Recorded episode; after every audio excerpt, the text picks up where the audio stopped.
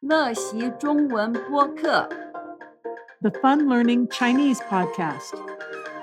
Join me and my Chinese tutor as we explore everyday Chinese vocabulary in ways that make sense to an adult learner. Hello, I'm Laura. Today we're going to have another Chinese lesson blurb, and we're calling it I Use Scissors to Cut Dandelions. 我用剪刀去剪蒲公英，黄色的花。 Usually, for a Chinese lesson blurb, I read all of the Chinese. But for this episode, there's a bit more Chinese in it than I'm used to doing by myself. So, what we're going to do is I have a recording of Vesta saying it, and then I'm going to say it, and you can compare and see if you can hear the difference. Let's start with the title. Here's Vesta again. 我用剪刀去剪蒲公英，黄色的花。我用剪刀去剪蒲公英， Huang The theme of the discussion and the sentences that we're going to read was to practice and gain an understanding of the basic grammatical form qu plus a verb. There will be a more detailed explanation of the whole discussion in the Fun Learning Chinese PDF single, which you have access to if you are a Fun Learning Chinese Firecracker member, or which you can purchase separately. Go to our website, funlearningchinese.com. You can find out how to get that right there on the homepage.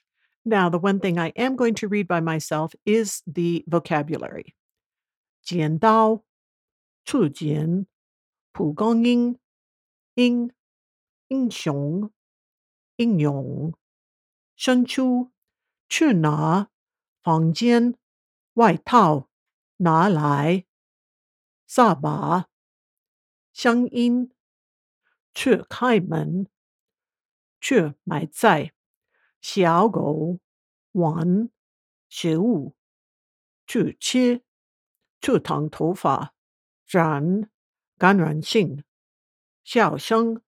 Now, today's sentences don't tell a story other than little stories in each sentence, and you will be able to hear qu plus a verb in many of them, but some of them are used because we went on rabbit trails with vocabulary, and a couple of them are used for kind of comparison to this grammatical structure. The last explanation I'm going to give at this point is that now each sentence will be said twice. I'm not going to introduce who is talking, and you're just going to have to listen. 他伸出他的手去拿那个杯子。他伸出他的手去拿那个杯子。请你到我的房间去拿我的外套给我。请你到我的房间 去拿我的外套给我。请你到外面把扫把拿来给我。请你到外面把扫把拿来给我。他听到外面有声音，所以他去开门看看是谁在外面。他听到外面有声音，所以他去开门看看是谁在外面。我们开车去买菜。我们开车去买菜。小狗看见碗里的食物就去吃。小狗看见碗里的食物就去吃。他告诉我，他很想去烫头发。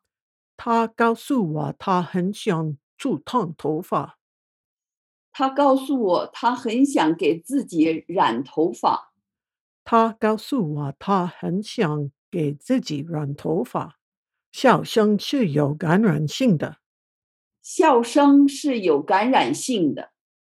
So, again, for the Fun Learning Chinese Firecracker members who have access to the post on the website or the PDF, don't forget to check out the notes. There are several that will help make these sentences more memorable and thus help you remember what you've learned in listening to them. Thanks for listening. See you next time. For a written version of this lesson, including both Pinyin and Bopomofo, please visit my blog, funlearningchinese.com.